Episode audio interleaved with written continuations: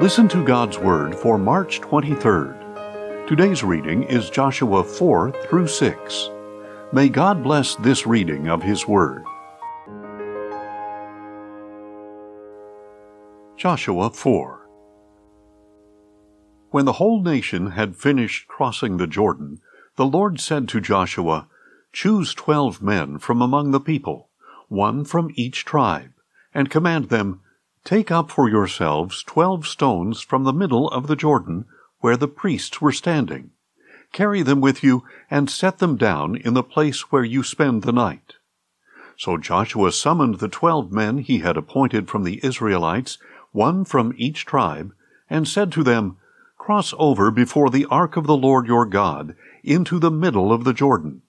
Each of you is to take a stone upon his shoulder, according to the number of the tribes of Israel to serve as a sign among you. In the future, when your children ask, What do these stones mean to you? you are to tell them, The waters of the Jordan were cut off before the ark of the covenant of the Lord. When it crossed the Jordan, the waters were cut off. Therefore, these stones will be a memorial to the Israelites forever. Thus the Israelites did as Joshua had commanded them. They took up twelve stones from the middle of the Jordan, one for each tribe of Israel, just as the Lord had told Joshua. And they carried them to the camp, where they set them down. Joshua also set up twelve stones in the middle of the Jordan, in the place where the priests who carried the Ark of the Covenant stood. And the stones are there to this day. Now the priests who carried the ark remained standing in the middle of the Jordan until the people had completed everything the Lord had commanded Joshua to tell them, just as Moses had directed Joshua. The people hurried across, and after everyone had finished crossing, the priests with the ark of the Lord crossed in the sight of the people. The Reubenites, the Gadites, and the half tribe of Manasseh crossed over before the Israelites, armed for battle as Moses had instructed them. About forty thousand troops armed for battle crossed over before the Lord into the plains of Jericho. On that day the Lord exalted Joshua in the sight of all Israel, and they revered him all the days of his life, just as they had revered Moses. Then the Lord said to Joshua, Command the priests who carry the ark of the testimony to come up from the Jordan. So Joshua commanded the priests, Come up from the Jordan. When the priests carrying the ark of the covenant of the Lord came up out of the Jordan, and their feet touched the dry land, the waters of the Jordan returned to their course, and overflowed all the banks as before. On the tenth day of the first month, the people went up from the Jordan and camped at Gilgal on the eastern border of Jericho. And there at Gilgal Joshua set up the twelve stones they had taken from the Jordan. Then Joshua said to the Israelites, In the future, when your children ask their fathers, What is the meaning of these stones? You are to tell them, Israel crossed the Jordan on dry ground. For the Lord your God dried up the waters of the Jordan before you until you had crossed over, just as he did to the Red Sea which he dried up before us until we had crossed over. He did this so that all the peoples of the earth may know that the hand of the Lord is mighty, and so that you may always fear the Lord your God. Joshua 5 Now when all the Amorite kings west of the Jordan, and all the Canaanite kings along the coast, heard how the Lord had dried up the waters of the Jordan before the Israelites until they had crossed over, their hearts melted and their spirits failed for fear of the Israelites. At that time the Lord said to Joshua, Make flint knives and circumcise the sons of Israel once again. So Joshua made flint knives and circumcised the sons of Israel at Gibeath Haaraloth. Now this is why Joshua circumcised them. All those who came out of Egypt, all the men of war, had died on the journey in the wilderness after they had left Egypt. Though all who had come out were circumcised, none of those born in the wilderness on the journey from Egypt had been circumcised. For the Israelites had wandered in the wilderness forty years, until all the nation's men of war who had come out of Egypt had died, since they did not obey the Lord.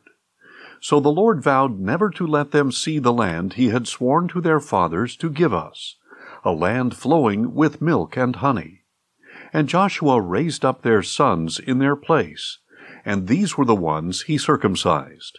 Until this time they were still uncircumcised, since they had not been circumcised along the way. And after all the nation had been circumcised, they stayed there in the camp until they were healed.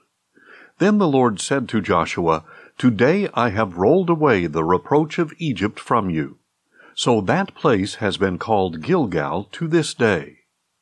On the evening of the fourteenth day of the month, while the Israelites were camped at Gilgal on the plains of Jericho, they kept the Passover. The day after the Passover, on that very day, they ate unleavened bread and roasted grain from the produce of the land. And the day after they had eaten from the produce of the land, the manna ceased. There was no more manna for the Israelites, so that year they began to eat the crops of the land of Canaan. Now when Joshua was near Jericho, he looked up and saw a man standing in front of him with a drawn sword in his hand. Joshua approached him and asked, Are you for us or for our enemies? Neither, he replied. I have now come as commander of the Lord's army. Then Joshua fell face down in reverence and asked him, What does my Lord have to say to his servant?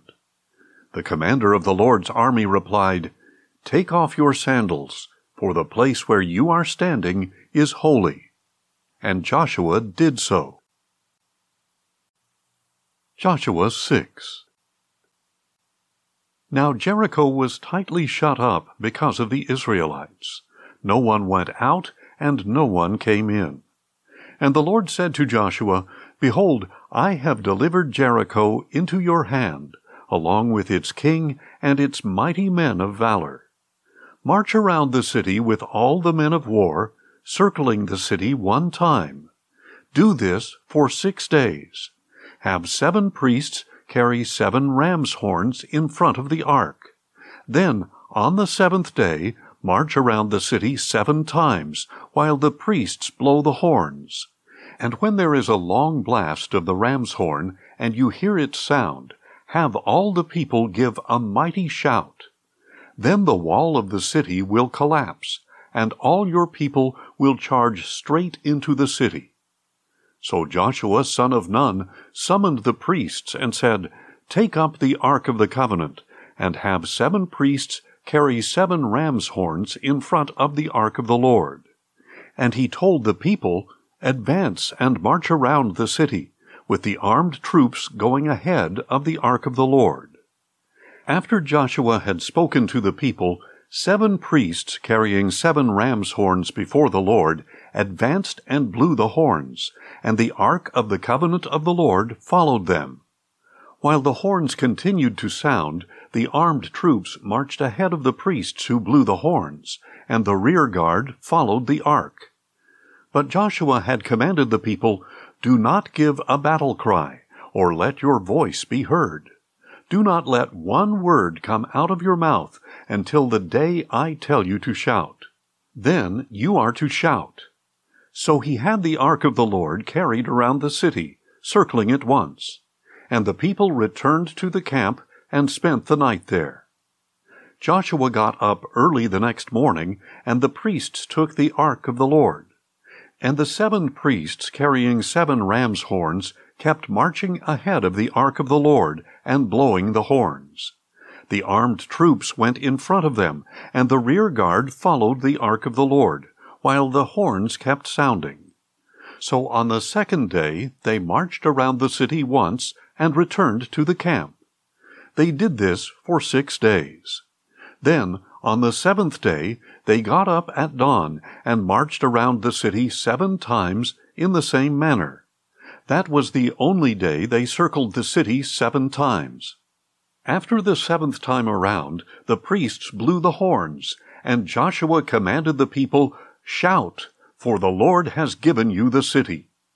Now the city and everything in it must be devoted to the Lord for destruction. Only Rahab the prostitute and all those with her in her house will live, because she hid the spies we sent. But keep away from the things devoted to destruction, lest you yourself be set apart for destruction. If you take any of these, you will set apart the camp of Israel for destruction, and bring disaster upon it. For all the silver and gold, and all the articles of bronze and iron, are holy to the Lord. They must go into his treasury. So when the ram's horn sounded, the people shouted. When they heard the blast of the horn, the people gave a great shout, and the wall collapsed. Then all the people charged straight into the city and captured it. At the edge of the sword, they devoted to destruction everything in the city man and woman, young and old, oxen, sheep, and donkeys. Meanwhile, Joshua told the two men who had spied out the land, Go into the house of the prostitute, and bring out the woman and all who are with her, just as you promised her. So the young spies went in and brought out Rahab, her father and mother and brothers, and all who belonged to her. They brought out her whole family and settled them outside the camp of Israel. Then the Israelites burned up the city and everything in it.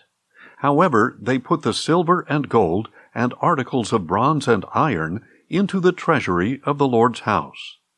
And Joshua spared Rahab the prostitute with her father's household and all who belonged to her, because she hid the men Joshua had sent to spy out Jericho. So she has lived among the Israelites to this day. At that time Joshua invoked this solemn oath Cursed before the Lord is the man who rises up and rebuilds this city Jericho. At the cost of his firstborn he will lay its foundations. At the cost of his youngest he will set up its gates. So the Lord was with Joshua, and his fame spread throughout the land. Thanks for listening, and join us tomorrow as we listen to God's Word. Questions or comments? Email us at info at listentogodsword.org.